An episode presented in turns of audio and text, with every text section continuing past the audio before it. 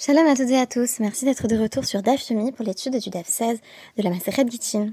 Aujourd'hui, je n'ai choisi la référence à la petite sirène que parce que non seulement je vois l'affiche partout en ce moment dans le métro, mais des visuels circulent amplement sur les réseaux sociaux. Or, lorsque j'ai découvert qu'il était question dans le DAF de l'eau et de la symbolique de purification qu'elle recouvre dans notre tradition, je me suis dit que l'occasion était à ne pas manquer. On le sait, l'eau est la méthode privilégiée. Lorsque un objet ou, dans les cas que nous étudierons aujourd'hui, un être humain a contracté la touma, l'impureté rituelle, pour revenir à ce que l'on appelle la tahara, c'est-à-dire la pureté rituelle que je comparais dans divers podcasts sur des sujets semblables à une forme de recréation de soi, comme si l'on repartait à zéro, comme si l'on pouvait également se rapprocher puisque l'une des métaphores qui permettent de bien comprendre ce que signifie la Touma et la Tahara, c'est l'opposition non pas entre le pur et l'impur, c'est-à-dire ce que l'on concevrait dans le langage courant comme signifiant une sorte d'antithèse entre le dégoûtant, le répugnant et le beau, le propre, le merveilleux, ce n'est pas du tout de ça qu'il s'agit. Parmi les pistes que j'avais proposées pour concevoir Touma et Tahara, je proposais le physiologique par opposition au construit, à ce qui est de l'ordre de l'acquis plutôt que de l'inné. En d'autres termes, la Tahara se construit, voire se conquiert, puisqu'elle est toujours le résultat d'un processus conscient de purification, tandis que la Touma fait office de retour constant à la nature des choses. Par exemple, une femme qui euh, a ses règles euh, tous les mois va être qualifiée euh, de Tmea. Un organisme qui meurt on peut parler là encore de retour euh, à l'ordre naturel des choses et de nouveau qualifié euh, de tamé. Il s'agit même de la forme euh, la plus grave ou la plus conséquente d'impureté et on pourrait appliquer cela à divers exemples où le corps, si l'on veut, reprend ses droits et suit les cycles qui le caractérisent dans la nature.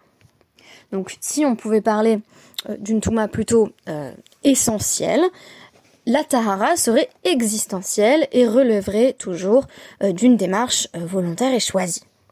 Un autre prisme qui permet de comprendre euh, la Touma et la Tahara, c'est celui de la distance et du rapprochement. L'être qui est considéré comme tamé, en général, est plutôt distant, plutôt écarté. Il peut s'agir d'un écart vis-à-vis -vis de la communauté, euh, donc notamment lorsqu'on appliquait pleinement les lois de Touma et de Tahara, euh, toute personne qui avait contracté euh, la Touma pouvait la transmettre à des personnes, bien entendu, donc qui l'entouraient ou encore à des objets. Donc il fallait se tenir à distance. Et dans le cadre des règles que nous avons conservées autour de la Nida, une femme qui a ces règles est particulièrement distanciée vis-à-vis -vis de son mari. Donc il s'agirait d'une alternance constante entre des moments de rapprochement et des moments euh, d'éloignement. Nous avions euh, notamment évoqué euh, la métaphore tirée du traité Nida de la Gemulda, c'est-à-dire d'une femme dont on estime qu'elle est sevrée de son mari l'espace de quelques jours. Alors, avec ces différents éléments de conceptualisation de la Touma et de la Tahara, euh, ce qu'on peut remarquer, c'est qu'il y a des formes euh, de liminalité qui permettent ou imposent le passage de l'un à l'autre. En général, le retour à la Touma, et c'est à dessein que je parle de retour, puisque c'est presque inévitablement qu'on en revient toujours à la Touma, ne serait-ce que parce que lorsqu'on mourra, euh, eh bien, on deviendra soi-même Tamé ou Tmea. Le retour, disais-je donc, à ce qu'on appelle en général l'impureté rituelle, et que je mets du côté du physiologique de la nature et de la distance, vient de façon involontaire et naturelle. C'est très rare qu'on se rende impur à dessein. On va devenir rituellement impur parce qu'on a touché un objet qu'il était, euh, ou parce qu'on a un phénomène physiologique qui s'est déclenché dans notre corps. Bref, euh, il y a justement là-dedans une dimension purement involontaire, voire subie. À l'inverse, le retour à la Tahara euh, présuppose l'utilisation d'un médium, d'une forme de médiation par l'eau. En d'autres termes, je me plonge intégralement dans de l'eau, ou, et on va le voir aujourd'hui, on a une autre possibilité qui est qu'une autre personne nous verse de grandes quantités d'eau dessus, qui est une méthode bien entendu de purification moins familière, moins connue, dont je voulais dire quelques mots, et on revient ensuite à la tahara. Donc l'exemple qui est donné euh, à la fin du DAF d'hier, euh, c'est l'exemple d'un autre type de tahara, celui qui euh, s'applique aux mains. C'est-à-dire que on va en faisant Netilat Yadahim, se purifier les mains. Et là encore, si je voulais vous donner euh, l'exemple de la Touma qui est contractée, il faudrait dire, bah, c'est évident parce que les mains d'elles-mêmes, quand on ne fait rien, redeviennent sales. Et donc si on veut les purifier pour un usage rituel ou simplement euh, pour pouvoir consommer une nourriture, on a là encore besoin de faire une forme d'effort. Alors, il y a un dilemme qui nous est présenté euh, à la fin de notre DAF, et il est formulé par Ilfa. Il s'agit d'une personne, des cas euh, Maché Palga euh, Palga Beyade, qui se lave les mains littéralement moitié par moitié. Donc on sait que euh, lorsqu'on fait Netilat on doit immerger la totalité de la main. Donc en général, on va effectivement jusqu'au poignet et on va verser de l'eau sur toute la main d'un coup. Et là, on nous parle d'une personne qui se serait lavé d'abord la moitié de la main, puis l'autre moitié de la main. Et en tout, on a la quantité suffisante d'eau, la quantité requise, mais on a lavé la main en deux fois. Alors on vient de nous dire juste avant dans la Gemara que si on se lavait d'abord une main entière dans une source d'eau, puis l'autre main dans une autre source d'eau, ça poserait pas de problème. Mais qu'est-ce qui se passe si on s'est lavé que la moitié de la main, puis l'autre moitié de la main?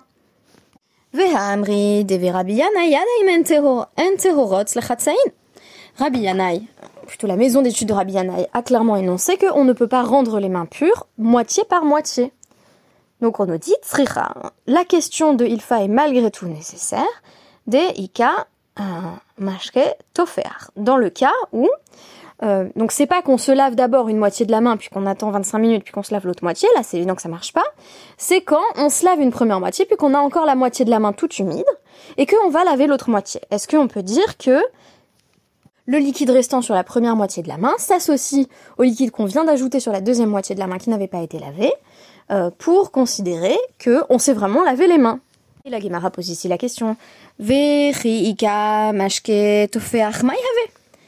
que vraiment le fait qu'il y ait un liquide qui ait humidifié la main, ça a une influence quelconque? Il est pourtant dit dans une Mishnah du traité euh, 8.9 que de manière générale, euh, les liquides, donc quand on, a deux sources, euh, par exemple ici il s'agit de deux sources d'eau qui sont euh, connectées, ils ne s'associent pas plutôt elle ne s'associe pas s'il s'agit toujours de, sources d'eau. Euh, Donc on nous dit si c'est des, eaux qui rendaient impures, qui charriaient l'impureté, elle ne s'associerait pas à l'autre courant euh, pour rendre la personne impure, mais non plus velo letahara. C'est pas parce qu'on a encore de l'eau sur les mains que cette eau vient s'associer au reste de la main lorsqu'on verse sur cette deuxième partie de la main qui avait pas été lavée une quantité suffisante d'eau. Ou quasi suffisante si on ajoute euh, l'eau mouillée qui est encore sur la main. Donc on nous dit tricha. On avait quand même besoin de poser la question des katofear, les hatpiar. Si on a vraiment beaucoup de liquide sur la main, littéralement une humidité qui humidifie. Oui, mais auquel cas, s'il y a vraiment beaucoup d'eau sur la main, si on a la main complètement trempée, Hanami Tanina nous l'a déjà enseigné, tofer les hatpiar Que oui, quand euh, l'humidité humidifie littéralement, c'est-à-dire quand on a euh, une main ou on va dire de manière générale un objet très très humide, il y a ribour, donc ça veut dire que ça va s'associer, ça va être lié euh, à l'eau euh, qu'on va verser sur le reste de la main, en l'occurrence dans notre cas, et donc on va considérer qu'il y a assez d'eau. L'exemple qui va nous être donné pour servir d'illustration, c'est celui du mikveh. Alors, peut-être que on nous apprend cela spécifiquement au sujet des mikvaot, et que cela suit euh, l'avis de Rabbi Yehuda Ditnan, puisqu'on a une Mishnah, précisément une Mishnah sur les mikvaot, 7-6, qui nous enseigne.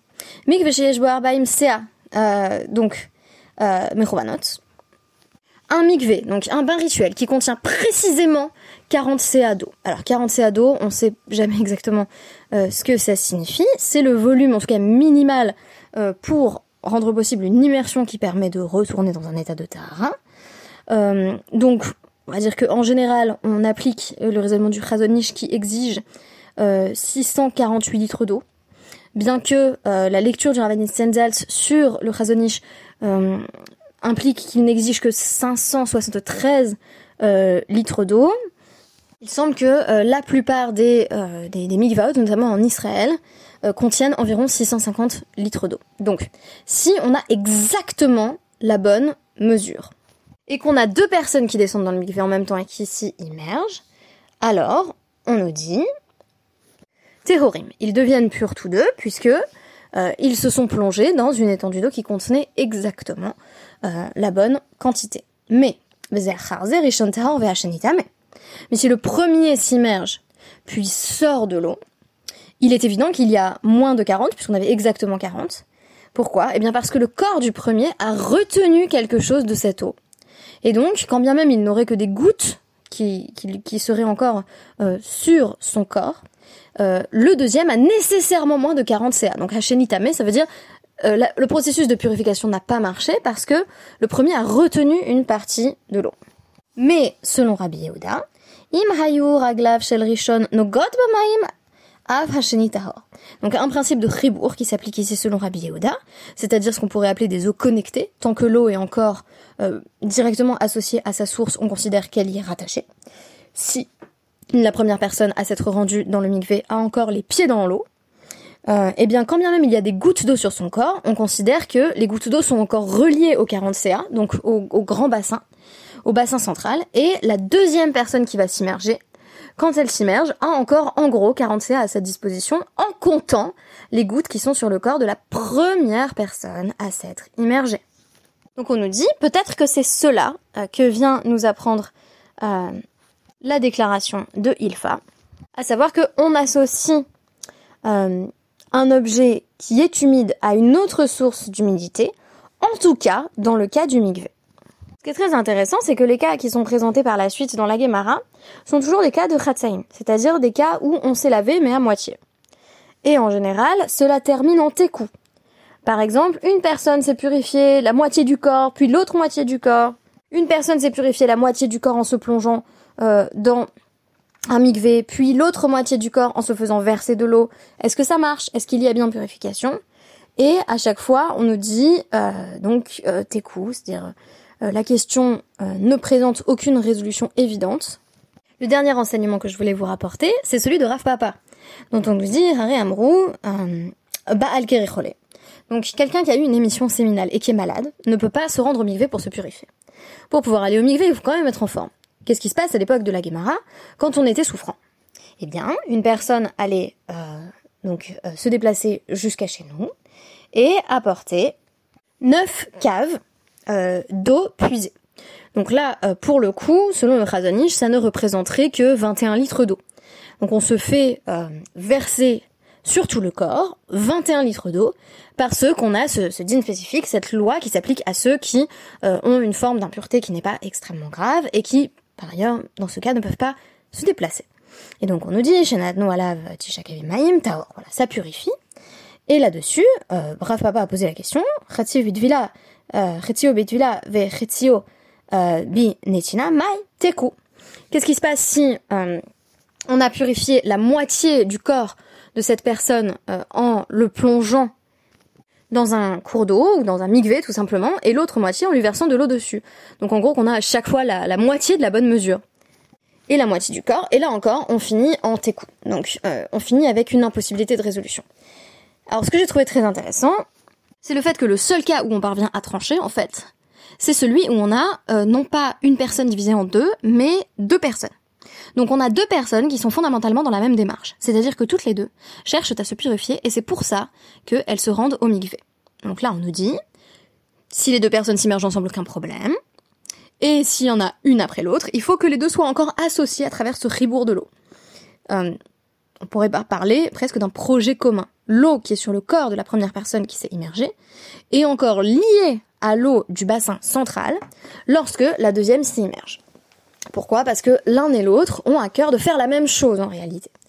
Or, dans tous les autres exemples qui sont beaucoup plus ambigus et qui ne donnent pas lieu à une résolution claire, on parle plutôt de quelqu'un qui semble dans une forme d'irrésolution quant à la possibilité de revenir à la Tahara. Alors, quelqu'un qui s'est lavé la moitié de la main, puis a laissé un peu de temps passer, puis s'est lavé l'autre moitié de la main, ou encore ce cas très singulier euh, d'une personne qui s'est fait euh, verser de l'eau sur une partie du corps, et à immerger l'autre partie de son corps, c'est comme si on présupposait une forme de discontinuité dans l'identité. En d'autres termes, comme si on prenait un même individu et que l'on imaginait qu'il était séparé en deux parties. Les deux parties tentent de se purifier, certes, mais séparément. Comme si on avait le premier cas euh, que je vous avais ramené au sujet de la Mishnah Mikvaot, qui lui pose clairement problème, de deux personnes qui se succèdent dans un mikvé où il n'y avait que 40 CA. C'est-à-dire que le deuxième, par définition, n'a plus assez d'eau. Ici, euh, nous dire que on sépare les deux moitiés d'une personne pose le même problème du point de vue de la continuité de l'intention et de l'attention. Y a-t-il une forme d'ambivalence de cette personne vis-à-vis du processus de Tahara Pourquoi envisager un processus de purification en deux temps?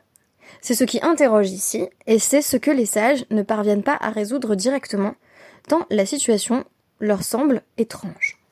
En d'autres termes, si le processus de Tahara vise un renouvellement complet de sa personne, une sorte de table rase, à travers laquelle on entend revenir à une forme de euh, proximité, d'immédiateté et de rétablissement de la relation qui présuppose un effort. On peine à comprendre comment cela peut se faire par Khatsaï. Est-ce qu'on peut être vraiment seulement une moitié de soi à être impliqué dans le processus, lorsque ce dont il est question, c'est de se renouveler entièrement soi-même? Si j'ai cité en guise de référence du jour la petite sirène, c'est aussi parce que elle-même est en termes de euh, peut-être penser à travers ce concept des moitiés.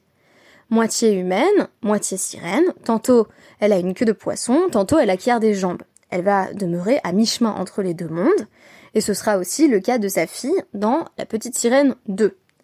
Cette forme d'ambivalence ne va pas sans produire des conflits. Or ici, on peut dire qu'il y aurait également conflit au niveau de la personne, qui entend s'immerger par moitié ou à travers deux méthodes d'immersion différentes. Si l'on définit la tahara à travers ce critère du volontarisme et du choix, alors il n'est pas vraiment possible de choisir moitié par moitié ou petit bout par petit bout. Il faut que le choix soit plein et entier pour être déterminant. Merci beaucoup et à demain.